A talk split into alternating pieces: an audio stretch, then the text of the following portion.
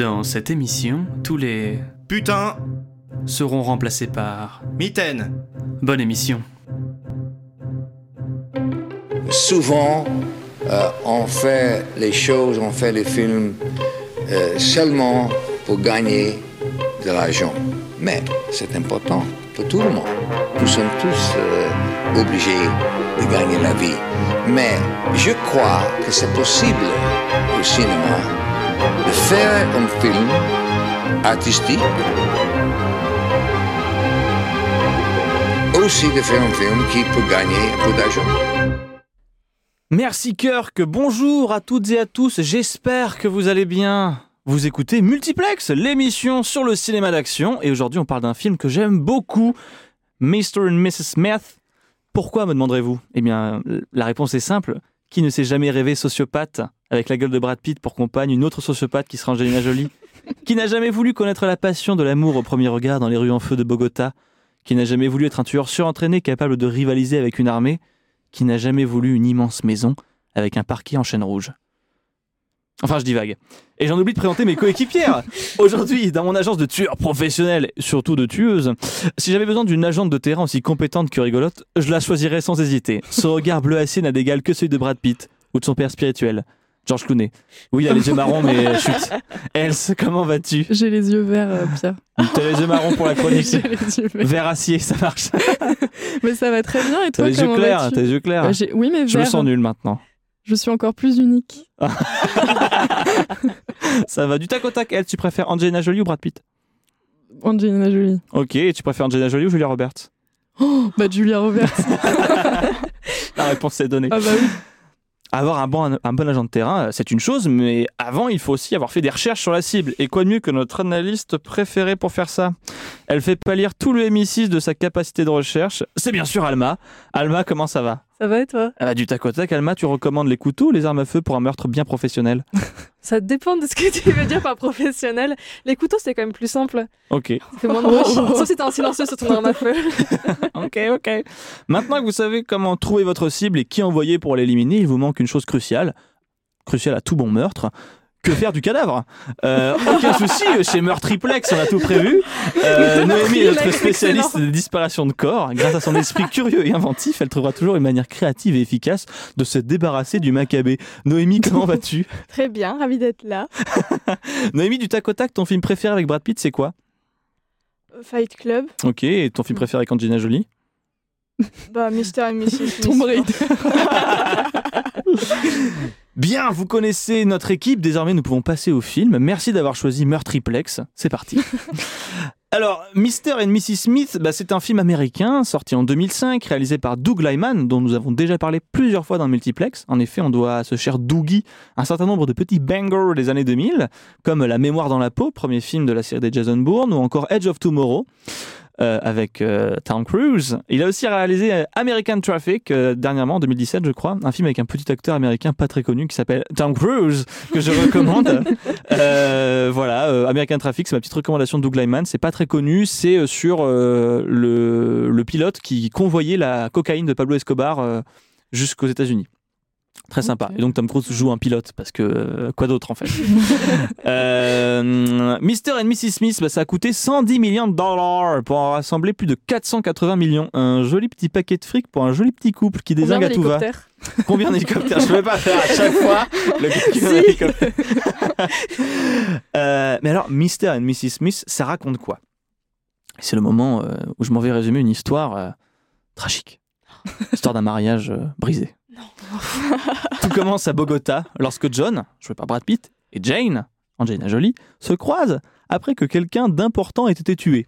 On sait pas qui, mais on sent que, bon, si on comprend tout de suite que l'un et l'autre sont mêlés aux affaires perturbant très fortement la ville, c'est littéralement la guerre dehors à ce moment-là, ce n'est pas le cas de ces deux-là qui pensent s'utiliser l'un l'autre comme couverture pour pouvoir échapper aux forces de l'ordre. Passant la soirée, la nuit et le lendemain ensemble, parce que John est un gentleman, euh, ils tombent euh, très vite amoureux.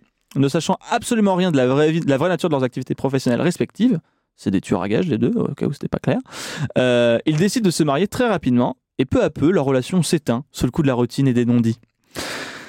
Le temps passe et un jour, John et Jane se retrouvent à devoir éliminer la même personne. Échouant tous deux à tuer leur cible, et sans se croiser sur les lieux, le protocole impose aux tueurs à gages de se retrouver l'un l'autre et la découverte de leurs mensonges respectifs. Ah ben non, en fait, j'ai viens de sauter une ligne dans mon résumé. C'est pour ça que je fais patience. Le protocole, pardon, impose aux tueurs à gages de retrouver la cause de leur échec et de l'éliminer. Les Smiths remontent assez facilement à la trace de l'un et de l'autre, et la découverte de leurs mensonges respectifs met le feu aux poudres de leur relation.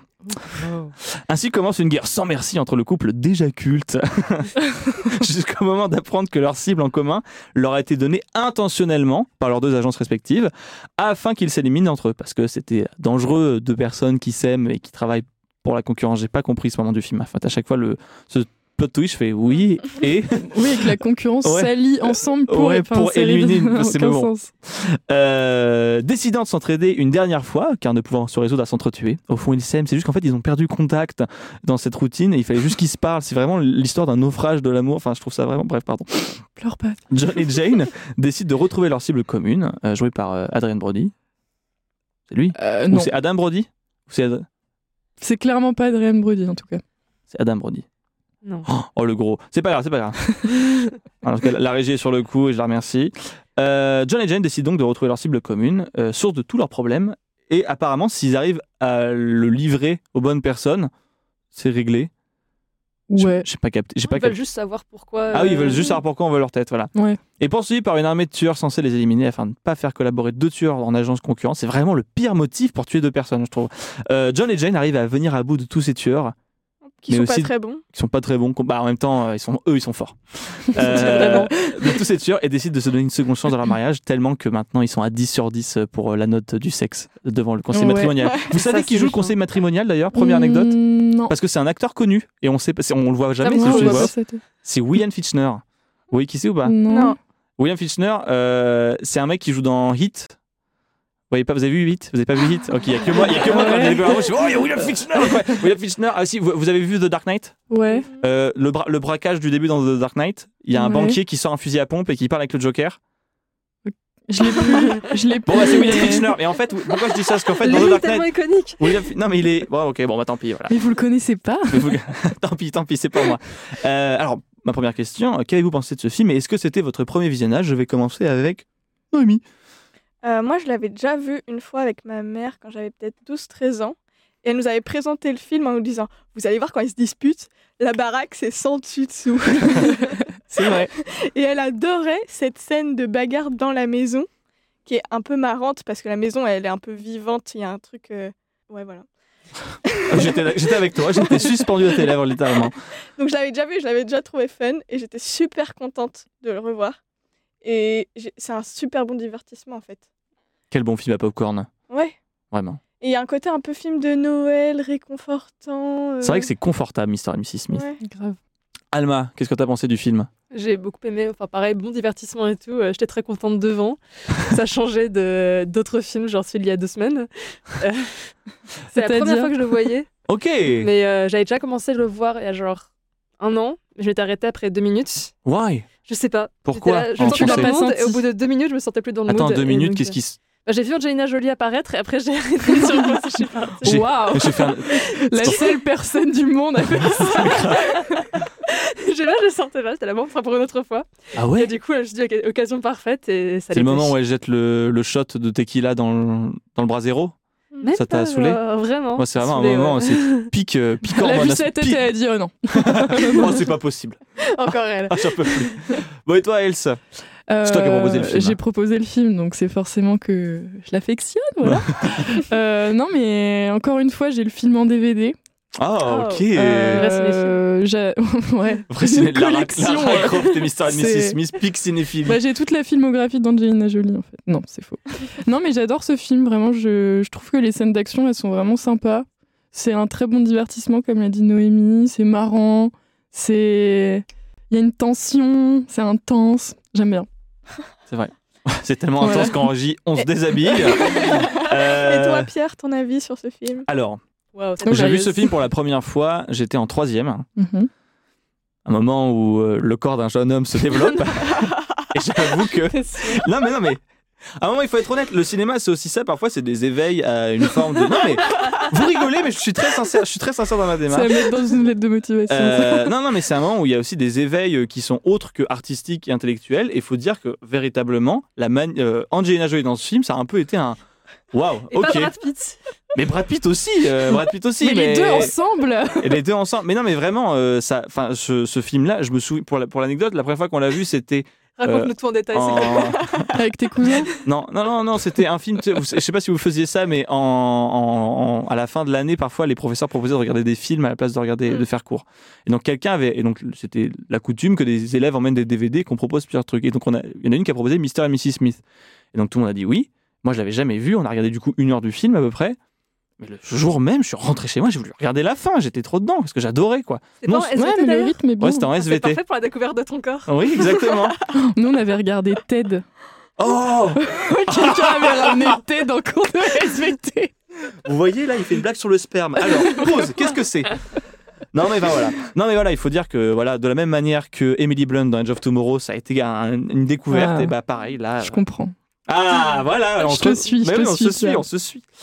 Euh, enfin voilà. Bref, tout ça pour dire que c'est un film que j'aime beaucoup parce qu'au-delà euh, du fait que c'était un éveil et que Angelina Jolie est trop belle et que Brad Pitt est trop beau, euh, le, le Doug Liman c'est quand même un réalisateur euh, qu'on a sous le capot quoi et à chaque fois qu'il fait des films, qu'importe leur degré et leur niveau, c'est toujours ultra bien fait et c'est vraiment un produit léché et fini, sans mauvais jeu de mots et c'est super. Voilà. Et de toute façon, je crois que c'est le moment de passer à la suite. Voilà, bah, quand on pense à ce film, on pense d'abord à son couple d'acteurs cultes. Euh, Est-ce que pour vous, Brad et Angelina, ce sont des raisons pour vous de voir un film ensemble ou séparément euh, le couple? Est-ce que c'est un argument pour vous d'aller au cinéma, euh bah, Plus Brad Pitt. plus Brad Pitt aussi, ouais, ce que j'allais dire. Alma Pas vraiment ni l'un ni l'autre en vrai. Non, Non. Ok, c'est vrai? Attends, moi, Brad Pitt, c'est vrai, Brad Pitt, c'est pas un. Moi, c'est vraiment un argument. Aujourd'hui, Quoi, euh, enfin, je sais pas. Quoi, aujourd'hui, même- t'as pas aimé Once Upon a Time in Hollywood? T'as pas aimé Ad Astra? Ah, bah c'est pour Ah, ça Oui, il faut que tu Ok. Ah, faut vraiment. Non, franchement, c'est sympa. Ad Astra, euh, c'est cool. Je l'ai pas vu celui-là. Euh, après, moi, j'aime beaucoup James Gray, mais euh, enfin, donc, le réalisateur est aussi un Oui, argument pour aller plus le voir. pour James Gray que. euh, Mais Brad Pitt dedans, euh, franchement, il est bon, quoi. Euh, c'est c'est vraiment bien. Euh, est-ce que, du coup, mon- autre question, c'est si pas eux, euh, est-ce qu'il y a d'autres acteurs, actrices qui sont pour vous des arguments pour aller voir un film, même si vous paraissent pas ouf, quoi? Euh, Anna Tawai. À la ta- Oui. Ah, mais, Euh, mais pourquoi t'es comme, t'es comme au confessionnal, t'as les mains croisées sur la table, on dirait que t'es en train de me dire un truc genre. Ah, mais il y en a trop, il y en a trop. Euh, Il y en a une Surtout que- des femmes, hein, Ouais. Kate Blanchett. Ok, ok. Euh, Il y en a une Ah, que j'aime pas et encore. je sais qu'à chaque fois je me dis elle joue dans des bons films. C'est la blonde qui joue dans James Bond, la, la française. Léa Seydoux. Allez au Cédou Oui. Ah non. Et elle, Ouais, Je non. trouve qu'elle choisit bien ses films et en fait j'aime pas, je l'aime pas. Mais vraiment, je l'aime pas. Ouais. encore une fois, encore une fois. Elle, elle, elle viendra jamais, je pense, dans l'émission. Il y a plein de fois où je la vois, je me dis, mais Ah, elle je a bien pas. choisi. La régie Ouais. désespérée, l'idée. Mais après, on l'a, on l'a beaucoup, beaucoup vu en plus dernièrement. Ouais. Comme euh, Virginie Efira. On Ouais, les mais a trop Virginie. Efira, quelle femme. Ouais. Ah, mais Virginie Fira, c'est. enfin, Ah, le Ah, consensus ouais, de c'est multiplex. Virginie Efira, euh. c'est quand même une super actrice. Euh, Alma, il y a des acteurs et des actrices qui sont des, des arguments pour toi pour aller au cinéma? Ben, toutes celles que elle s'est citées déjà. Et après, des acteurs un peu moins connus, euh, anglais surtout. euh, genre, je sais que Ben Whishaw, si je vois dans un film, j'y Ok. vais. Ah Parce ouais. que je l'aime beaucoup. Mm. Mais, euh, Non. Donc t'es allé voir Mary Poppins 2 Non. Ok. Moi, je l'ai c'est- vu, hein. je l'ai vu sur, euh, sur petit écran, je l'ai pas vu sur grand écran. Ah oui, mais tu Ouais. quand même Et j'ai regardé. quand même C'est un regardé, j'ai quand argument. même regardé Ok. Paddington pour Ben Whishaw. Si on ne le voit pas, on Paddington. l'entend. Écoute, la voix de Ben Whishaw, c'est tout ce qu'il me faut. Paddington- anecdote Paddington 2 actuellement sur, euh, je crois que c'est euh, Rotten Tomatoes. Ouais, c'est l'un des meilleurs. C'est le, euh, non, c'est le meilleur le- film. C'est le film le mieux noté de tous les temps. Ah ouais Ouais, devant Citizen Kane, ouais. Comme quoi Comme quoi. J'ai très bon goût chez cinéphile, moi aussi. Et toi, Pierre? Euh, bah moi, Tom Cruise, euh, c'est Oui, un oui. argument, mais euh, pas pas pour son jeu d'acteur. C'est vraiment ce que je dis. On va avoir des trucs sympas à l'écran quand même souvent. Mm. Euh, après, Brad Pitt, c'est vraiment un argument pour aller voir un film. Matt Damon. Ah ouais. Matt ouais. Damon, c'est un peu un argument. Et euh, dans les femmes, euh, Virginie Fira, vraiment, quand il y a un film, j'aime bien aller voir Virginie Fira. Je me suis découvert une passion euh, secrète pour Juliette Binoche aussi. Ah ouais, moi je, Bah je voilà. J'aime bien jouer de Euh, et euh, pour aller un peu outre-Atlantique ou outre-Manche, euh, Tilda Swinton. Ah oui. Gros argument pour aller voir un film. Et euh, sinon, euh, ouais, c'est pas mal déjà là. Ah Ouais. bah non, euh, euh, ouais, euh, comment bah j'ai mangé son nom. Euh, de- depuis peu, euh, mince, mais non, zut. Ah, Je, euh, Sharon Stone Ah, et euh, et son homologue à mon avis désormais actuel, euh, Mad Max. euh, Aidez-moi. Charlize Atomic- Theron. Je comprends. Voilà. Bah moi, il y a vraiment le. Tu parlais de duo. Ouais. George Clooney et Julia Roberts. Ah, mais oui, évidemment. Ensemble dans un film. Il a beau être Nous nul. sommes d'ailleurs allés voir ensemble euh, Ticket to Ticket, Paradise. pas. Bah, c'était. Chef-d'œuvre euh, un du plaisir. 7e art. Mais oui. En vrai, qu'est-ce qu'on s'est marré Mais dans ce oui, film c'était si bien. super. C'était super. Ah là. Ils finissent ensemble à la fin, c'est si prévisible et ça n'a aucun sens, mais c'est si vrai. bien. Alors, j'ai spoilé le film, j'ai rien à faire. Bah, c'est pas pour ça que vous allez voir ces trucs-là, de toute façon. Euh, en tout cas, le film, c'est littéralement le début de Brangelina. Euh, et Else va nous parler de ce que c'est, euh, Brangelina. Je me présente. Je suis l'attachée de presse. Madame, je ne n'écrirai rien sur ce film, c'est une merde. Oui, on va parler de Brangelina. Mais avant ça, petit retour sur quelques critiques sur lesquelles je suis tombée. Ah oui. Un échec de taille pour les critiques du positif, rien à raconter, on s'ennuie ferme chez Paris Match, blockbuster insipide chez Télérama, c'est lourd et ça ne tient pas la route pour le journal L'Humanité. Bref, vous l'aurez compris, pour les critiques, Mr. and Mrs. Smith n'était clairement pas la pépite de l'année 2005. Et pourtant, et pourtant les amis, le film a fait parler, parler, parler. Mais pourquoi? Pour ses scènes d'action? Ses gros calibres, son scénario a coupé le souffle? Non pour les seins d'Angelina Jolie comme Encore dans Lara Croft. Yes Mais non Oh non Elle est quand même un peu concernée parce que ce qui a fait parler, c'est ce dont tu viens de parler, euh, Pierre. C'est la naissance. Elle a oublié mon nom. Elle a La oblitéré Elle mon nom. Euh, Mince, toi là, Je vais me rattraper, je vais me rattraper. avec les lunettes. Ce qui a fait parler, c'est la naissance d'une idylle. Et oui, ils sont beaux, ils sont charismatiques, ils ont du talent et leur amour est né sur le tournage de Mr. and Mrs. Smith, je parle bien évidemment de Brangelina, le couple formé par Brad Pitt et Angelina Jolie, qui en a fait rêver plus d'une et plus d'un. Brangelina, c'est une entité, c'est presque un concept, une contraction de deux noms qui n'en forment plus qu'un. Alors qu'est-ce qu'ils ont dit les journalistes sur Brangelina? Dans des critiques un peu plus récentes, j'aime bien celle du magazine Elle, qui a vraiment su trouver les mots justes en, termes de, de cinéma. L'électricité sexuelle dégagée par Angelina Jolie et Brad Pitt dans ce film aurait suffi à éclairer la lampe de chevet de Jennifer Aniston pour les 50 ans à venir. On a l'impression d'assister pendant deux heures à des préliminaires habillés. Devant un pareil phénomène de connivence explosive, Ah. on s'incline avec jubilation. Vache. Celle des Inrocks, toujours un, un- plus récente que la sortie du film, dit Blockbuster, cul et pas trop con qui immortalise la rencontre à l'écran d'Angelina Jolie et Brad Pitt. Et on a aussi la critique assez fine et classe du magazine Première.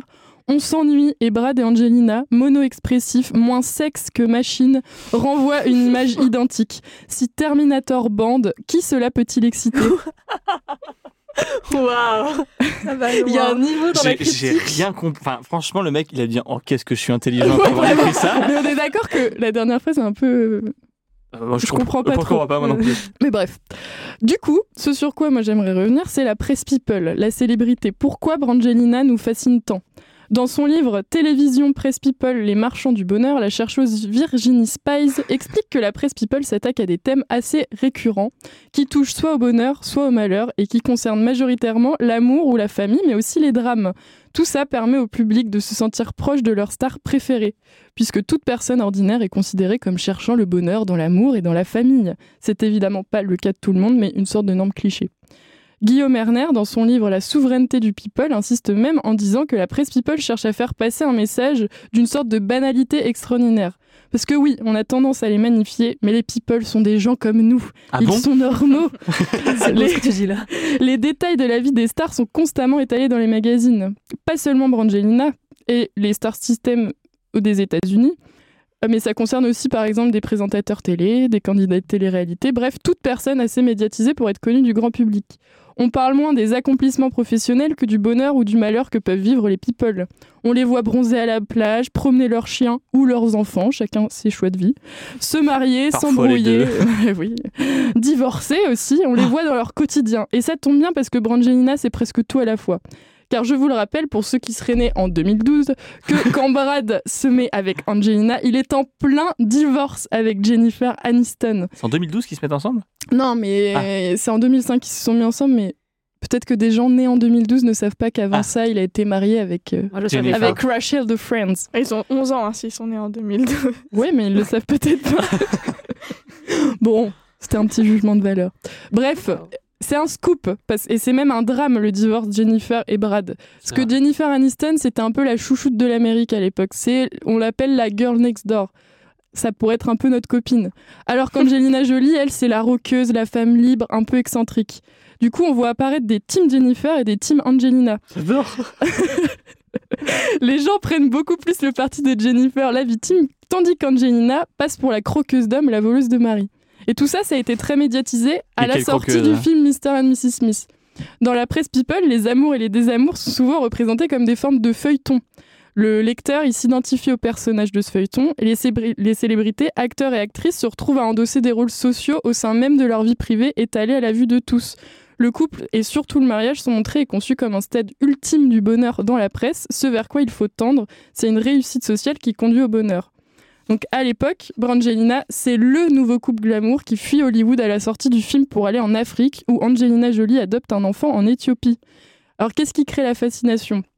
Déjà, Brad Pitt et Angelina, chacun à leur échelle, c'était les sex symboles montants, voire installés du cinéma international. Mais ce qui a accentué leur énorme médiatisation, en plus de leur idylle à tous les deux, c'est la famille qu'ils ont constituée et leur parentalité. Fin 2005, donc peu après l'annonce par les médias de leur couple, on annonce que Brad va adopter les deux enfants d'Angelina. Le public les envie, ils font rêver, on est comme dans un conte de fées. Euh, le couple adopte, euh, elle tombe enceinte, les enfants pointent le bout de leur nez, ils voyagent beaucoup. Et c'est la figure de père incarnée par Brad Pitt qui intéresse, qui fascine. Il est beau, il est talentueux, il a plein d'enfants. Bref, c'est le mec parfait. Il assure, il sait tout faire. C'est un père moderne, impliqué dans la vie de ses enfants, un couple modèle, une famille idéale qui fait face aux problèmes et aux étapes de la vie. Deux stars internationales dans un foyer uni, donc. Le public s'y identifie et pa- s'y identifie. Et par un effet de ricochet, on est heureux qu'il soit heureux. Comme si montrer l'image du bonheur, c'était le seul moyen de pouvoir le ressentir. Mais cette image du bonheur de Brangelina était-elle construite par les médias ou par le couple lui-même? Au début, le couple n'était pas officiel. On sait qu'il y a un truc, mais on n'est pas sûr. Tous les paparazzis veulent être sur le coup. Qui aura la première photo du couple? Et c'est ce que j'ai appris dans un podcast sur Brangelina dans euh, Madame Figaro, dont la référence vous sera transmise sur, sur- transmise sur le compte Instagram de Multiplex. Elle, Madame Figaro. C'est- ouais. Ah, J'ai des bonnes références. hein. Sur Brangelina, euh, article scientifique, c'était pas trop ça, quoi. Et bah, Brad et Angelina, du coup, ils ont vendu leur première photo au magazine People, qui s'appelle People, aux, aux Ah. États-Unis, des photos où ils sont sur la plage en mode décontracté. Et pareil, à la naissance de leur deuxième enfant, ils ont vendu des photos au même magazine pour 15 millions de dollars, Bah ouais, hein, reversés ensuite à une association. bien sûr. Donc le, couple, malgré une surmédiatisation, a essayé de garder un peu le contrôle de la situation. Ouais. Tom Cruise fait ça aussi, beaucoup. Bah écoute. Mais bon, comme toutes les belles histoires, il y a une fin. Et oui, désolé d'être un peu fataliste, mais les contes de fées, c'est dans la fiction. Aujourd'hui, le couple a divorcé et on peut dire que c'est pour le moins houleux. L'image du daddy parfait renvoyé par Brad Pitt a pris un coup puisqu'il est accusé aujourd'hui de violence conjugale par son ex-femme Angelina Jolie, mais aussi envers deux de ses enfants lors d'une dispute qui aurait eu lieu euh, lors d'un voyage dans leur jet privé. Le hashtag Brad Pitt is an abuser se fait discret sur les réseaux sociaux. L'acteur dément les violences physiques. Pourtant, Angelina Jolie a bien déposé un dossier auprès du FBI, mais les preuves ne sont pas Du FBI du Tu peux FBI. pas aller à la police comme tout le monde. Bah, écoute, mais les preuves ne sont pour l'instant pas assez lourdes pour ouvrir un procès. Donc Brad Pitt paraît intouchable tant il est une icône et son traitement fait pas mal penser à celui réservé à Johnny Depp avec son ex-femme Amber Heard. Donc affaire à suivre, mais on n'est pas loin de la fin d'un mythe encore plus immense que Brangelina. Waouh. Mm. Cette fin, genre vraiment. Ouais, C'est une belle ouverture. hein. On va revenir à un truc un peu plus léger, euh, même si c'est très sérieux, et je parle de la réalisation de Doug Lyman pour euh, le film. Doug Lyman, on l'a déjà vu dans plusieurs émissions de multiplex, c'est un mec habitué de l'action. Euh, il a fait donc Jason Bourne, qui, était a littéralement révolutionné le cinéma d'espionnage d'action quand il est sorti. Quelques années plus tard, il fait ce film-là. Plus tard, il fait Edge of Tomorrow, qui là encore avait quand même marqué les esprits de par son efficacité dans l'action. Qu'est-ce qui, à votre avis, dans la réalisation de Doug Lyman, fait que ça fonctionne en fait quand il filme des, scènes- quand il filme des scènes d'action, pardon? Est-ce que c'est une histoire de montage? Est-ce que c'est une histoire de rythme, de direction d'acteur aussi? De qu'est-ce qui, de mouvement de caméra pour euh, accentuer la violence des coups Euh, Qu'est-ce qui vous marque vous dans les scènes euh, de, cinéma Qu'est-ce qui vous a marqué dans et Mrs. Smith dans les scènes d'action et pourquoi ça a fonctionné sur vous? Ah, Je trouve qu'il aime bien l'action et la comédie. Enfin, c'est une comédie d'action, donc c'est normal. Mais par exemple, quand ils se battent dans la maison et qu'à ce moment où on a le plan large, on voit Brad Pitt donner des coups d'Angelina Jolie, mais qui est caché par euh, Le canapé, canapé, euh, ouais. il y a le côté à la fois la violence du truc, et en même temps c'est comique parce qu'après c'est elle qui ressort et qui lui fout à lui des patates sans qu'on le voit. Donc il y a ce côté un peu euh, burlesque, presque slapstick, comme, euh, mais vraiment en Ouais. mode guignol, où il y a des coups qui sont donnés, mais on n'a pas vraiment non plus la puissance du truc. Mais après, on a quand même la... dans, ce, même- dans ce même combat, on les voit quand même, plus ça avance, plus ils sont essoufflés, et plus on sent la charge physique. Donc du coup, la, la force de leur opposant, et ça fonctionne bien quand même pour qu'on soit euh, dans l'enjeu et avec eux euh, en train de se battre. Et je trouvais que ça, c'était un truc qu'il euh, qu'il jouait bien. Mais après, les acteurs sont aussi très bien dirigés. euh, Mm. Je trouve, euh, enfin, leur jeu d'acteur est incroyable, comme tu l'as dit. Euh, Brangelina, ça a commencé avec ce film, et ça se comprend. Ouais, on y croit. La scène de la voiture aussi, euh, Ouais. la course-poursuite en voiture, Elle est trop bien. elle est, elle est très très réussite. Ouais. Et il y a plein de moments où en fait on est très proche d'eux. Et je trouve qu'il est assez proche de ces acteurs dans la caméra, dans les regards. On ressent, comme tu disais, la fatigue. Il y a des, choses des choses qu'on voit pas forcément dans d'autres films d'action, la fatigue phizique. Mm. juste. C'est vrai que ça marche bien. dans- C'est ce qu'on disait d'ailleurs pour Die Hard. Mm. Euh, le fait qu'on sente la fatigue de John McClane, ça joue aussi sur notre empathie Mm. et sur le fait qu'on conçoit le fait qu'il est, euh, euh, enfin, qu'il est humain, quoi. et que du que coup, on, on- possible. on est, on a plus d'empathie pour ce qu'il est en train de traverser, c'est vrai. Et ça, ça marche bien. Le fait Il qu'il soit. bien avec euh, Mm. son environnement, les, Oui. les portes qui s'ouvrent. euh. Il y a des Ouais, choses a- très burlesques. Moi, ce que je voulais dire, il y a aussi un, un jeu avec l'environnement, quoi. Toute la maison qui est détruite euh, quand il se tire dessus. euh, L'utilisation des décors à travers, euh, bon, elle va chercher des couteaux dans son four, dans son deuxième four où elle a, ils ont chacun Ouais. des, des petites Mm. caches euh, à des endroits différents de la maison. Ça rend le tout très interactif, mais en fait surtout ça le rend euh, palpable. Ouais. Mm. Et euh, c'est souvent un truc qu'on a tendance euh, à perdre, je trouve, dans les films d'action. Enfin, quand c'est mal fait, c'est qu'on on, on cherche pas euh, cette proximité, comme tu l'as dit, elle euh, et cette euh, de la caméra, elle fait pas perdre en lisibilité. Oui. Et cette euh, proximité, cette palpabilité de l'action, je sais pas si ça se dit, euh, elle est, euh, euh, elle rend aussi euh, chaque coup euh, porté, on les ressent quoi. Il y a aussi un travail de sound design où quand ils mettent Mm. des coups, même si c'est parfois un peu cartoonesque, quand on entend pas des tch, tch, euh, on sent quand même que ça, que ça tape et ils arrivent à trouver une espèce d'équilibre dans le jeu quand ils se prennent des coups entre oh là là c'est rigolo, ils se tapent sans vraiment se taper, mais d'un autre côté quand ils, enfin à chaque fois qu'il y a un coup qui est porté, c'est un coup pour tuer quoi. Et c'est juste le fait qu'ils arrivent à rivaliser physiquement que euh, que ça que ça fonctionne pas mal. Mm. Et euh, pour parler de fluidité, moi j'aurais parlé d'une scène qui à chaque fois me, euh, je la trouve, me dis c'est comment le film arrive à pas me perdre là-dessus. C'est quand on voit le premier meurtre d'Angelina Jolie, euh, quand elle se fait passer pour une dominatrice, etc. Et la manière dont elle sort de l'appartement. Ah oui, Ah ouais, non, mais ça, c'est. A- Incroyable. alors, pour les auditeurs qui pas, et les auditrices qui n'ont pas vu le film, elle euh, rentre dans une pièce qui est verrouillée et donc euh, elle a- tue, la, tue la personne qu'elle doit tuer. Et elle a avec elle une espèce de sac à main qui a deux anses qui sont des cercles en fait. Euh, et euh, des personnes se rendent compte qu'elle a tué quelqu'un et pour s'échapper du bâtiment dans lequel elle est, qui est en hauteur, elle accroche un des cercles euh, à une, une gargouille, je crois, ou quelque chose, une Ouais, espèce de- et euh, elle se laisse tomber. Et en fait, le sac est un peu en maille. Et le, le- il y a un plan, en plan séquence, donc c'est numérique, etc., où elle saute de l'immeuble et elle descend l'immeuble retenu comme par un élastique de sa hanse. Mais c'est absurde, c'est complètement absurde. Le- tout le reste du film, même s'il est assez spectaculaire, on reste quand même ancré dans le réel, Ouais. vous voyez. Mais ce moment-là, et à chaque fois, le film me perd pas là-dessus, et je trouve que c'est une non, elle est très Ouais. grappin de Batman, je trouve. Ouais, voilà, Ouais, exactement. non, mais c'est trop Oui, bien fichu, il y a un côté Spider-Man où elle se laisse Vraiment super comme héros, ça, mais euh. c'est lent.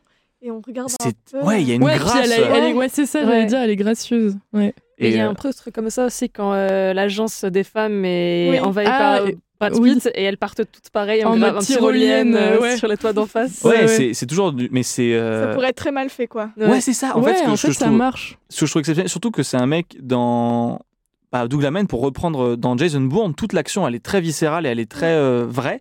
Il y a juste un moment du film où euh, c'est la- une des dernières scènes, moment ils font où ils utilisent quelqu'un pour amortir sa chute de 3 ou 4 étages. Et c'est un moment du film où à chaque fois, on- moi je le regarde, je fais ok là j'y crois pas. Tout le reste du film il est très vrai quoi. Il y a un Mm. accident de voiture, c'est un vrai accident de voiture. Quand il se tape, euh, je crois euh, au mouvement, ça fait très vrai. Et ce moment-là, à chaque fois, je décroche. Mais là, le film arrive à trouver un équilibre que je trouve exceptionnel où on se dit, bah oui, bien sûr, elle tombe de l'immeuble de 50 étages, euh, elle a son sac à main pour la rattraper, ça fonctionne. Et elle Mais- remet son grand manteau Oui. pour rentrer dans le taxi. Ok. Et euh, ça fait une cape en facile, plus. quoi, euh, ouais. le fait que ça soit tout en plan, c'est enfin, c'est exceptionnel. Je demande quand même les gens à New York qui regardent Ouais, et ils se disent, voilà. bon bah tranquille. Oui, ça arrive tout le temps. C'est discrète. Oui, en plus, il y a quelqu'un qui veut prendre un taxi, qui ouvre la porte et elle prend le taxi. Oui. Et la Oui. dernière, elle dit merci. Comme ça, elle s'en va. Ouais, ouais. Il y a que elle qui peut faire ça. Mais, Ouais. C'est plus doux que Brad Pitt qui ensuite, quand il sort du restaurant, il y a un mec qui lui propose un taxi, il le balance en dehors du- de la voiture et les pique. euh. Ouais, c'est vrai. Chacun, chacun, chacun sa méthode pour prendre un taxi à New York. Bah oui. apparemment, c'est la guerre. Enfin, tout ça. Tout ça pour dire que moi, euh, quand j'étais un peu plus jeune, que je ne le suis maintenant, à l'école primaire, je me souviens que Angelina Jolie, c'était un nom que j'entendais souvent dans la cour euh, et que j'ai très vite rattaché un nom de. C'est une très belle femme, mais j'avais jamais vu son visage en fait. C'était ah là, Angelina Jolie, mais ça, c'était un truc qu'on entendait souvent à la radio parce que elle parlait, etc. Et euh, bah, moi, je crois que la première fois que j'ai vu Angelina Jolie, c'est ce dont je vous ai parlé, c'était euh, quand j'ai vu en Mr. et Mrs. Smith pour la première fois au, au collège. Euh, euh, et c'est vrai que euh, l'espèce d'aura qu'elle a eue euh, quand j'étais petit, de truc de Angelina Jolie, c'est une super belle femme. J'ai jamais vu son visage, mais quand tu la vois en vrai, tu fais effectivement, elle est très jolie. Cette aura-là et cette utilisation dans le film aussi, elle joue énormément. Et est-ce que ça ne ferait pas d'elle une sorte de femme fatale? Nom de Dieu, pour qui tu te prends, hein? Il se prend pour Rambo. Rambo, c'est une pédale. J'aimerais tellement pouvoir dire Jen Smith, c'est une Gwyn. je vous le jure, genre vraiment. Mais même avec la meilleure volonté du monde, c'est très très compliqué, voire impossible. Euh, parce que Jen Smith, comme tu le dis, reprend les codes de la femme fatale, c'est-à-dire un type de personnage très particulier qui existe avant tout par sa relation, amoureuse et ou sexuelle généralement, à un homme, et donc dans la vision qu'ont les hommes de celle-ci.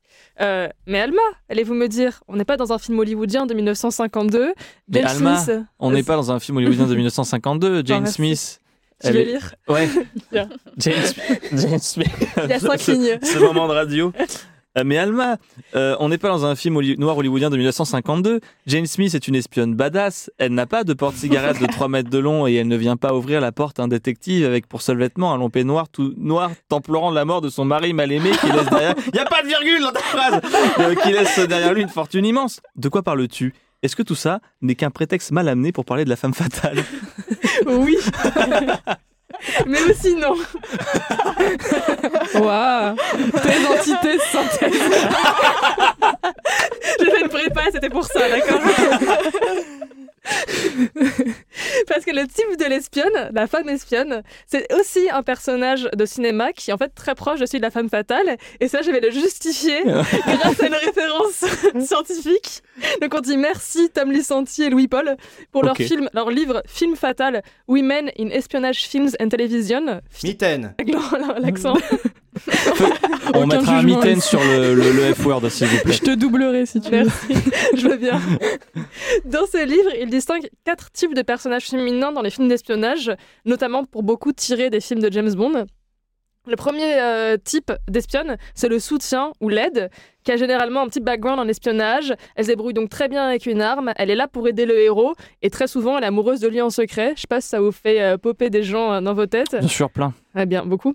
Franchement, ma première personne à qui je pense, c'est la meuf du smoking. Ouais, euh, elle est entraînée, euh, Elle est entraînée, c'est une entraînée au corps à corps. Mais elle se bat un moment Elle se bat, ouais. Enfin, au début, et puis après, on oublie ça. Ouais, après, Mais- ouais, c'est ça, ouais, voilà, ouais. Non, on s'en rappelle bien, c'est un super film. Film. euh, voilà, de qualité. Moi, ça me fait surtout penser au, au James Bond Girl de la Pierre de Brosnan. Mm. Souvent, c'est des, c'est des- elles sont espionnes aussi.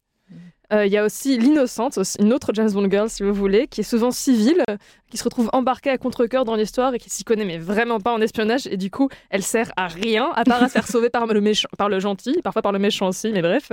Euh, elle est vraiment, enfin moi c'est le personnage qui me fait vraiment chier parce que c'est un peu le stéréotype de la meuf qui est là uniquement pour euh, dire ah merde je me retrouve pas dans ce qui se passe dans ce monde d'hommes, j'ai besoin que quelqu'un vienne me sauver et à la fin elle, quand même, elle a un petit arc de rédemption en tombant amoureuse du héros et en allant coucher avec lui, donc voilà. Bien joué, ma grande.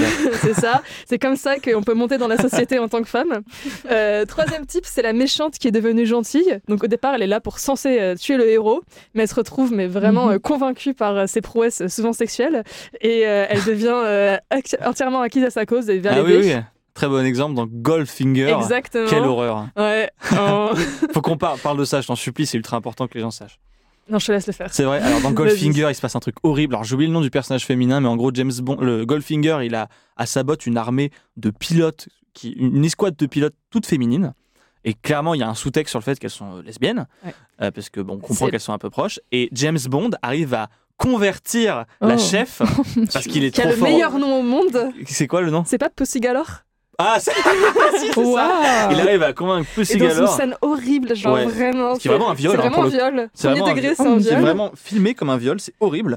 Euh, il arrive à la, conv- enfin, à la je sais pas, la Switch, Switch Teams, quoi. Elle le Bah, fait. il vient la guérir. Il va la guérir de, Oh sa, de, sa- de son homosexualité. Ouais. C'est un grand moment de gêne. Et il y en a d'autres qui vont à la messe pour ça, mais c'est d'autres histoires.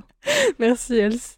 Et euh, enfin, la le dernier type, et celui qui nous intéresse ici, enfin en partie, c'est la femme fatale, qui est écrite ainsi dans euh, ce livre, donc qui est entièrement méchante, sans la moindre possibilité de rédemption, qui ne tue pas le héros même si elle essaye, Ben, c'est comme une femme donc elle va pas le buter, euh, mais qui arrive très très proche de pouvoir le faire, et qui souvent se fait à la fin tuer par lui ou par euh, le méchant auquel, au service duquel elle était. Généralement, c'est mes personnages préférés dans un film. J'envoie une bise à Irma Vep, qui est l'amour de ma vie, mais que je n'ai pas le temps d'en parler. On peut par exemple penser à Phyllis, qui est jouée par Barbara Stanwyck dans Assurance sur la mort, qui est aussi un film que j'aime beaucoup de Billy Wilder. Euh, et donc, bien sûr, dans James Bond, on a beaucoup de femmes fatales, euh, qui est donc un type particulier de personnage féminin, distingué en tant que tel au sein des films d'espionnage, très souvent associé aux films noirs des années 40, euh, qui est sexy, mystérieuse, dangereuse. Qu'est-ce qu'elle est belle. Qu'est-ce qu'elle est beaucoup ne trop belle même. Elle est trop belle pour qu'on puisse avoir confiance en elle, et notamment parce qu'elle a très conscience de sa beauté et elle s'en sert pour manipuler les hommes euh, grâce à ses euh, atouts féminins euh, maléfiques. Et donc elle utilise Oh, son pouvoir femme. sexuel comme arme de domination sur les hommes. Et en fait, ce personnage a toujours été présent dans le paysage cinématographique, mais aussi social. Et l'un des meilleurs exemples pour moi, c'est Mata Hari. Je sais pas si vous connaissez. euh, Voilà, donc petite biographie de Mata Hari, qui est quand même un personnage historique absolument incroyable. Donc, née Margareta Gertruida Zell, je ne sais pas si je prononce bien, en 1876, c'est paradoxalement l'espionne la plus connue de l'histoire. Ouais. Euh, elle épouse un homme quand elle est très jeune, de 19 ans, son aîné. Elle part en garnison sur l'île de Java avec lui. Là-bas, elle apprend des danses javanaises. Ils ont deux enfants, euh, mais euh, après quelques années, il y a un empoisonnement de ces deux enfants. On ne sait pas par qui, on ne sait pas pourquoi, mais il y en a qu'un seul qui survit. Donc, petit divorce parce que ça se quand même pas, comme- passe pas comme super bien dans ce couple-là. Elle revient à Paris où elle essaye de se lancer comme danseuse. Euh, ça se passe pas super bien. Il faut qu'elle commence à travailler dans le sexe, mais petit à petit, elle euh, finit par connaître un succès très très grand sous le nom de Matahari, qui en malais veut dire soleil ou littéralement œil du jour.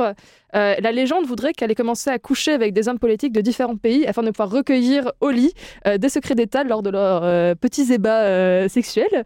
En fait, en réalité, en tout cas, euh, c'est ce que j'ai trouvé, c'est en 1916 qu'elle est recrutée par le service du contre-espionnage français qui veut mettre à profit euh, à la fois son don des langues et sa possibilité de passer de frontière en frontière parce qu'elle a quand même beaucoup euh, voyagé afin de pouvoir recueillir des informations pour la, pendant la Seconde Guerre mondiale. Sauf qu'elle a aussi un, am- un amant allemand, ce qui pendant la Première Guerre mondiale, pardon, je dis seconde, c'est première, est pas génial parce que l'Allemagne et la France, ça se- s'entendent pas super bien en ce moment-là. Et donc, du coup, elle est accusée de servir d'agent double et elle est exécutée par l'État français. Donc, c'est très grossièrement résumé, mais ça vous intéresse, allez regarder son histoire. C'est Parce ouais, qu'elle a beaucoup influencé euh, l'imaginaire cinématographique euh, de la femme fatale et de l'espion en général. Euh, elle a eu beaucoup un très grand, grand- très grand impact. Elle a notamment été jouée par Malène Dietrich et Greta Garbo dans deux films qui reprennent sa vie. Et donc du coup, avec elle, on a l'espionne, l'agent double, la femme fatale qui sont toutes mélangées en une. Et je trouve ça un personnage vraiment fascinant pour ça. Et la fin qu'elle rencontre est similaire à celle que la femme fatale rencontre dans la fiction généralement, qui Mm. elle est punie pour ses actes et pour sa perversité. Euh, et en Elle fait, c'est meurt. elle meurt à la fin. Comment a-t-elle osé? Et c'est quelque chose qui est très symptomatique d'un climat social particulier qui s'instaure après les guerres mondiales, parce que notamment après la Seconde Guerre mondiale, euh, parce que pendant ces guerres, comme on sait, les hommes sont partis au front, donc les femmes doivent prendre leur place dans l'espace public pour pouvoir les remplacer. Euh, donc elles commencent à prendre en charge les affaires publiques, à travailler, à gagner de l'argent et gagnent ainsi un degré relatif d'autonomie. Lorsque Comment les hommes reviennent, et c'est exactement ce que les hommes ont dit. Merci Pierre, heureusement que t'es là. Euh, parce que du coup, quand ils reviennent, ils sont là, mais d'où Genre, de rentrer à la maison. euh, on a besoin ça de quelqu'un va, pour oui. la cuisine. Euh, et euh, Quelle horreur. ces euh, femmes fatales des films expriment absolument toutes les peurs. Toutes tes peurs, Pierre. Je je suis terrifié. autonomes, je le vois dans Je sais pas si remarqué, la semaine dernière, on était qu'entre hommes. Là, vous êtes trois femmes, je suis Mm. seul. On te sent un peu... Tirez-en vos euh, propres conclusions, mais peut-être que le grand remplacement est pas là où on pense. Ouais, Trois femmes, trois femmes fatales. Gare à toi. Et du coup, toutes ces femmes sont sexuellement libérées, elles sont avides d'argent, euh, elles trahissent les val- valeurs familiales en faveur d'un égoïsme assumé, en ne prenant pas soin de leur mari, en prenant pas soin de leurs enfants, en délaissant la maison. Et euh, pour tout cet égoïsme et ces envies qu'elles assument enfin, elles doivent être punies dans les films. Alors, quid de Mr. et Mrs. Smith. Une si smooth, euh, merci. Euh, en fait, parce que c'est ce rôle de Matahari, espionne, slash agent double, slash femme fatale, que euh, John Smith euh, ou Brad Pitt soupçonne immédiatement Angelina Jolie d'avoir euh, dans le film. Dès qu'il dès qu'il apprend que euh, c'est une espionne, euh, lui et son collègue se concertent et se disent Mais bien sûr, dès le début, elle était là pour euh, venir récupérer des informations sur toi. Elle a passé 5 à 6 ans euh, mariée avec toi juste pour ça. Voilà. Et en 6 ans, elle a pas réussi à avoir les informations qu'il fallait. Quand même, elle est pas très douée cette meuf, mais c'est uniquement pour ça qu'elle a pu venir. Elle a euh, des goûts terribles te en rideau. hein. Ah, vraiment. euh. et c'est le principal pro- reproche qu'il fait à, à Jen Smith dans le film, et c'est ce qui semble être pour lui le point le plus douloureux et qui justifierait ben, qu'il la tue. Quoi. Euh, et, Jen Smith remplit en effet toutes ces cases de la femme fatale, en tout cas dans le film. Elle est très belle, elle se donne à voir comme très belle, comme sexy, comme dangereuse dans sa sexualité, puisque la première mission autonome qu'on la voit remplir, tu en as parlé tout à l'heure, c'est cette mission où elle doit euh, endosser un costume domina- dominatrice et aller euh, s'infiltrer auprès, je sais pas, d'un trafiquant d'armes. Euh, Ouais, qui ça. euh, l'a engagée euh, pour euh, une petite session privée et elle en profite pour le tuer. Euh, donc une femme pareille ne peut bien sûr qu'être soupçonnée de malveillance à l'égard des hommes qu'elle rencontre puisque cette sexualité assumée est, un, est un danger pour les hommes qui ne peuvent pas y résister. Et donc en fait le film joue beaucoup sur ces impossible. clichés euh, homme-femme et notamment homme espion, femme espionne. Les personnages sont en effet caractérisés avant tout par leur assénation de genre et ce dès l'affiche. Où dans l'affiche ils ont tous les deux des poses qui sont très genrées où Brad, Pitt est bien, est bien stock dessus. Angelina Jolie a la jambe remontée, la, la- enfin, la jambe levée, on a sa petite euh, robe qui remonte aussi un petit peu pour bien montrer euh, son petit pistolet. Euh, Et donc il y a une répartition très très claire des espaces, de la masculinité, de la féminité ainsi que des codes. Pour commencer, ils ont tous les deux leur arsenal dans des espaces très caractérisés, l'homme dans le garage, la femme dans la cuisine. C'est détourné en ayant euh, du coup euh, ces euh, pistolets et ces couteaux qui sont cachés dans le four d'Angelina Jolie et des lance-flammes, enfin je sais pas, des, des lance-grenades et des pistolets dans le garage de Brad Pitt. Pour revenir à la première mission, eux aussi, ils ont tous les deux des missions qui sont très très distinguées selon leur genre. Euh, Brad Pitt va jouer au poker et boire de l'alcool dans un fond de bar avec euh, des mecs. Euh, son meurtre est rapide et efficace dès que la cible arrive, sans qu'il laisse le temps de comprendre. Alors que ce, celui que, enfin la mission qu'Angelina Jolie remplit, c'est une mission qui fait, met en jeu sa sexualité, une séduction et une prise de pouvoir très très lente sur sa victime avant qu'elle puisse passer à un meurtre qui lui utilise le toucher et donc la, la rapproche beaucoup de sa cible. Alors que c'est pas vraiment ce qui se passe avec Brad Pitt qui lui sort son gun et désingue tout le monde. Les couleurs aussi sont euh, très très opposées. D'un côté, on a du bleu, du gris, du sombre, quelque chose d'un petit peu euh, sordide pour l'émission de Brad Pitt. De l'autre, c'est très rouge, très lumineux, très blanc pour, euh, pour Angelina Jolie. Donc vraiment, ils sont caractérisés en fonction de leur genre. Ils sont dans des mondes très différents. Il y a le monde de la femme espionne et le monde de l'homme espion. Ils ne peuvent pas remplir les mêmes missions. Leurs armes aussi, c'est quelque chose qui est intéressant. Euh, d'un côté, on a euh, d'un côté celui de Brad Pitt, on a surtout des pistolets, c'est ce qu'on voit euh, principalement dans son arsenal. Dans l'arsenal de Angelina Jolie, on a des tout petits pistolets et des couteaux. Même si à un moment, elle veut le gros reviens. pistolet. Ah, T'inquiète cool. pas. Et en fait, c'est dans... là, je vais parler des couteaux parce que c'est dans ses mains à elle que le couteau, l'arme blanche, semble le plus dangereux. Dans, les scènes du... dans la scène du dîner, enfin, dans deux scènes de dîner à différentes Ouais. reprises, euh, Brad Pitt se méfie beaucoup du fait qu'elle ait des couteaux à proximité. Et donc, du coup, j'ai fait des petites recherches. Euh, et pour la petite anecdote, d'après le rapport du Bureau fédéral d'investigation américaine sur les homicides qui ont été commis entre 1999 et 2012, le couteau est bien la deuxième arme employée par les femmes, qui utilisent beaucoup moins les armes à feu que les hommes. C'est utilisé que dans 50%, moins de 50% des meurtres commis par des femmes, alors que c'est utilisé dans plus de euh, deux tiers des meurtres pour les hommes. Ok. Moins de 50% pour les femmes, deux tiers des meurtres pour les hommes, pardon. Mais Euh, Quelle finaliste sociologique de la part du film. voilà, quand même, ils ont réfléchi. Euh, mais ces différences, en fait, de statistiques des emplois des armes sont très très minimes. Il n'y a que un ou deux points euh, de différence entre les statistiques féminines et celles masculines. Et donc, c'est une- un cliché qui est seulement à moitié vrai, sur lequel le film joue. Euh, Il grossit il- le trait en gros. il grossit un peu le trait, voilà. Mais en même temps, à aucun moment on ne voit Angelina Jolie tuer avec un couteau. Il est présent dans son, dans son arsenal. Elle les lance, mais elle va jamais les utiliser. Elle va jamais les utiliser au corps à corps. Voilà, ça. Euh, le film utilise aussi l'idée que pour qu'une femme tue, il faut qu'il y ait une justification forte euh, à, son, euh, à son assassinat. En fait, il justifie, on a l'idée que euh, les femmes ne peuvent pas avoir une pulsion euh, de violence sans que ça soit justifié par une violence qui aurait été d'abord exercée sur elle. Il n'y a pas d'action euh, prise par la femme et c'est toujours en réaction. Alors que les hommes peuvent aller et tuer sans qu'il y ait autre chose euh, qui vienne les traumatiser au début. Ici, c'est pas extrêmement. le trait n'est pas du tout grossi, il n'y a pas d'agression sexuelle qui viendrait justifier qu'Angelina Jolie c'est devenue une psychopathe.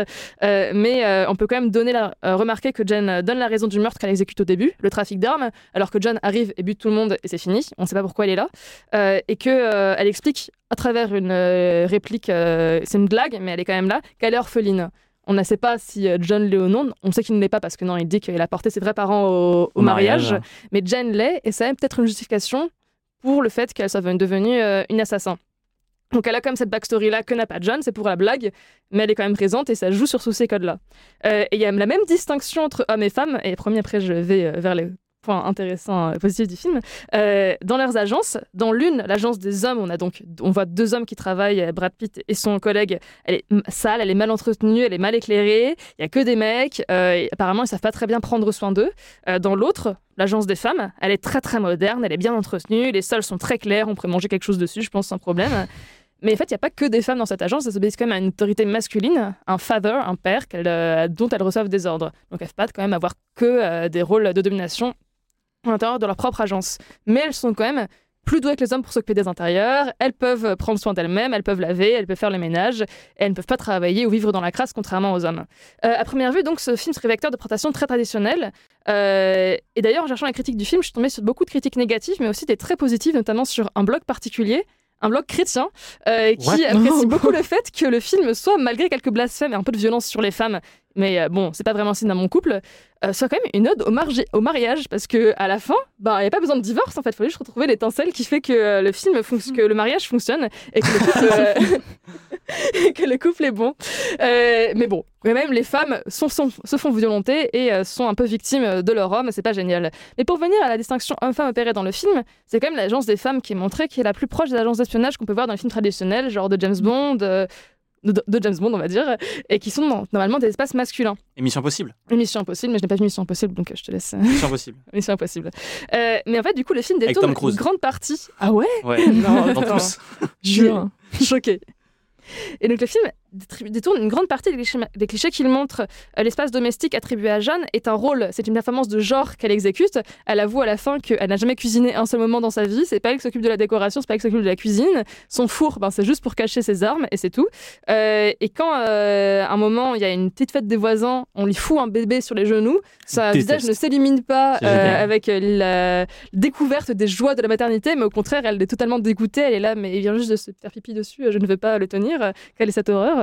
Euh, Donc elle demeure fer- fer- fermement euh, convaincue que ce n'est pas pour elle, et c'est très bien, comme ça. Euh, et le film se permet, comme tu l'as dit, une pique sur les pistolets de femmes. Elle râle quand Brad Pitt lui enfile une, elle lui enfile un. Mais du coup, c'est quoi un pistolet de femme euh, Vous allez me demander, soit courte apparemment parce qu'on n'a plus beaucoup de temps. Euh, un pistolet de femme, c'est ce que Ian Fleming a été accusé d'attribuer à James Bond, qui au début, en fait, elle avait un Beretta au calibre .25. Ouais. Euh, c'est un tout petit pistolet euh, que l'on peut facilement cacher.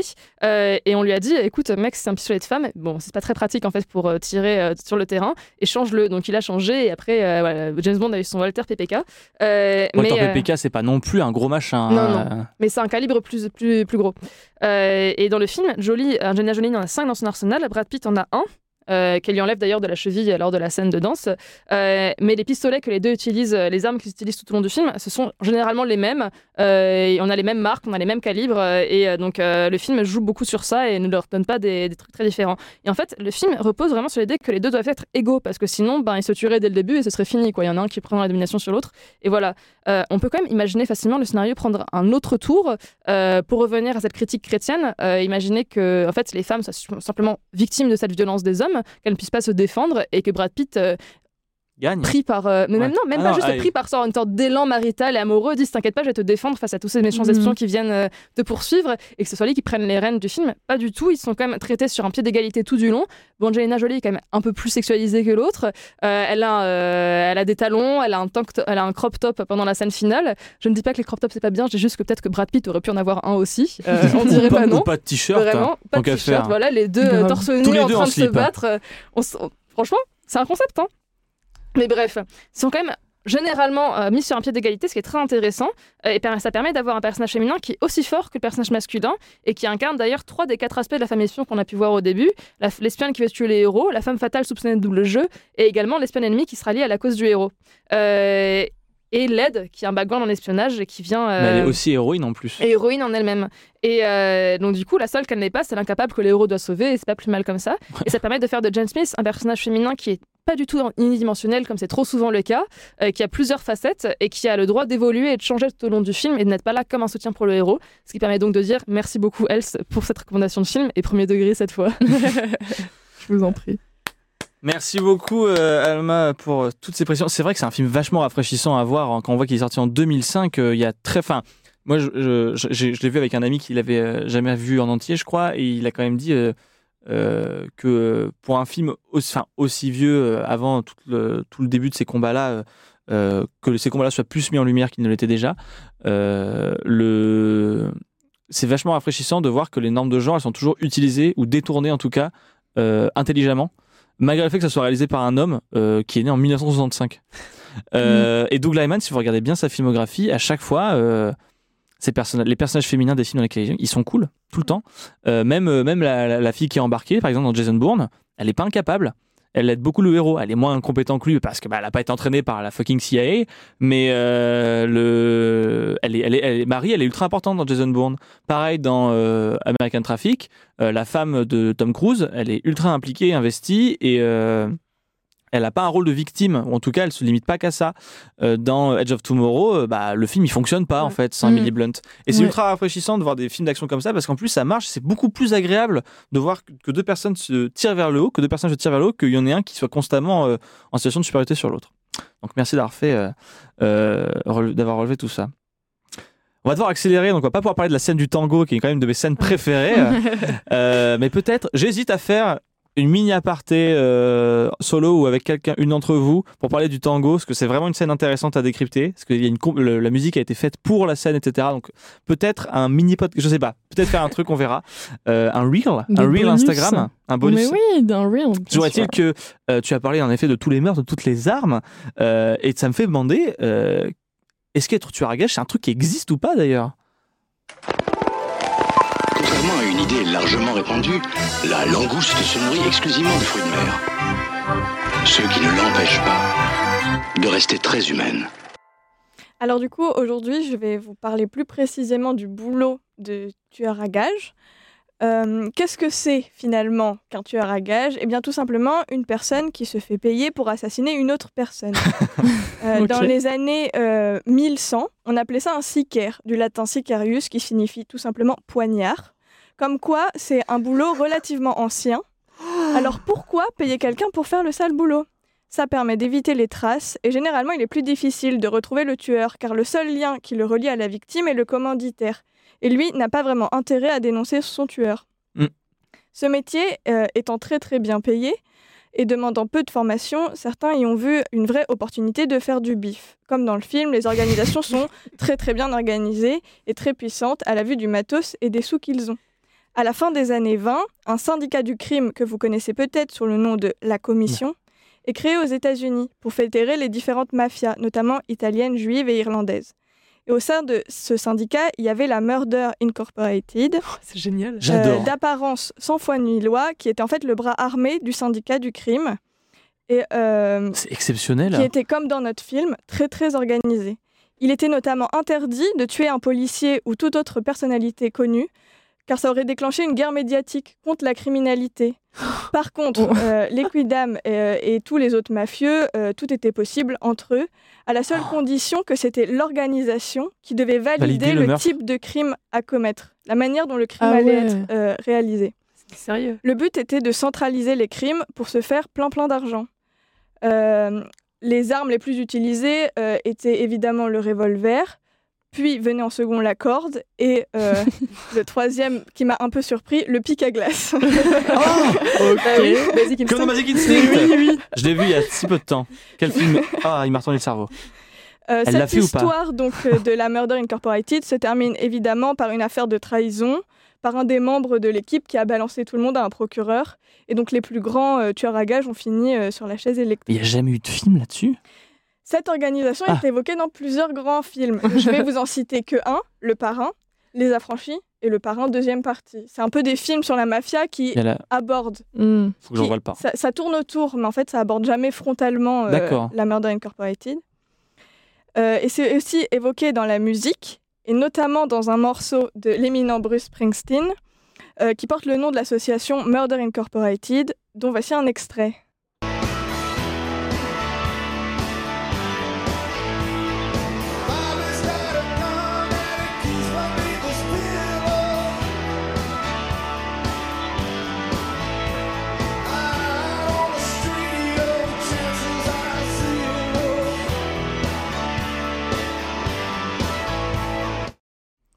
Euh, donc les paroles, ça dit Bobby a un flingue euh, qu'il garde sous son oreiller. Dehors dans la rue, tes chances sont nulles. Jette un œil autour de toi, c'est pas trop compliqué, tu trempes dans l'industrie du crime. Donc c'est quelque chose qui a imprégné beaucoup euh, les, les esprits et fait fantasmer aux États-Unis. Mais il y a aussi des tueurs à gages partout dans le monde et également en France. J'ai un peu creusé les, Oui, j'avais La vu des faits divers. Voilà. Elle, c'est toi je, je suis tombée sur un article du Télégramme, merveilleux journal breton. Plusieurs histoires de tueurs à gages en Bretagne, comme en 2018, où un boulanger a été tué pour 7500 euros, rien que ça. C'est l'ex-conjointe du boulanger qui a commandité le meurtre avec son nouveau compagnon. Elle souhaitait que euh, celui-ci soit commis avant le divorce, notamment pour récupérer la maison. La Ah, maline Je retiens. Euh, bien sûr, ils se sont fait choper, ils ont eu 27 ans de réclusion. Let's go. Ou encore en 1987, où un entrepreneur breton a été assassiné par un tueur à gages Sur toujours la le breton. Bretagne. Il s'est Ils sont super sympas quand t'arrives, ils te proposent du Queen Amman, ils disent venez on va manger, ils sont, ils sont vraiment très accueillants. Et derrière hop là que ça tue le fils du boulanger pour récupérer la baraque. Et que là, ça se fait tuer par des tueurs à gages corse. 7 balles, Waouh. rien que ça, Ah oui. pour la monique somme de euh, 80 000 francs, ce qui équivaut à 20 840 euros. Ouais, logique. Ça fait 22 712 dollars. Peut-être que vous ne voyez pas où je veux en venir, mais étant donné que notre film a coûté 110 millions de dollars, le réel, avec ce budget, aurait également pu tuer 4 843 personnes.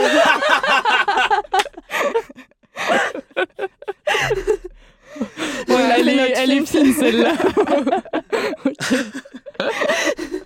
Génial. Voilà. Mr. et Mrs. Smith, c'était un peu plus sage. Ouais, mais ils ont, ils ont l'air blindés. euh, c'est c'est 500 000 la prime sur euh, Jane et John Smith chacun. Ah oui. Ah oui, quand même. Ouais, ouais, parce qu'il y a, il y a le- la blague de Ah, je me lève pas pour plus de Ah 500 oui. 000 dollars. Ah oui, c'est vrai. Et après, ça fait plouc, ça augmente. Alors, merci beaucoup, Nomi, pour cette chronique sur les tueurs à gages. Il faut faire un film sur euh, la Murder Incorporated. euh, Mais c'est dans, pense qu'il y a des euh, trucs à je sais pas faire, si vous avez vu le- la vidéo, euh, la musique, le clip vidéo pour euh, Gengis Khan. Non. Euh, je sais plus de, je crois que c'est de Mike Snow. Et en gros, euh, la- le clip, c'est un, c'est un genre une parodie de James Bond où t'as le méchant qui est là, dans le héros qui est euh, a- attrapé et qui fait sa petite danse en mode je sais pas pourquoi, je, pas, je réussis pas à te tuer et tout. Et à un moment, il y a genre l'horloge qui arrive à 5 heures de l'après-midi et tous les alliés, enfin, genre tous les subordonnés du, euh, du méchant sont là, ok, c'est la fin de la journée, on part.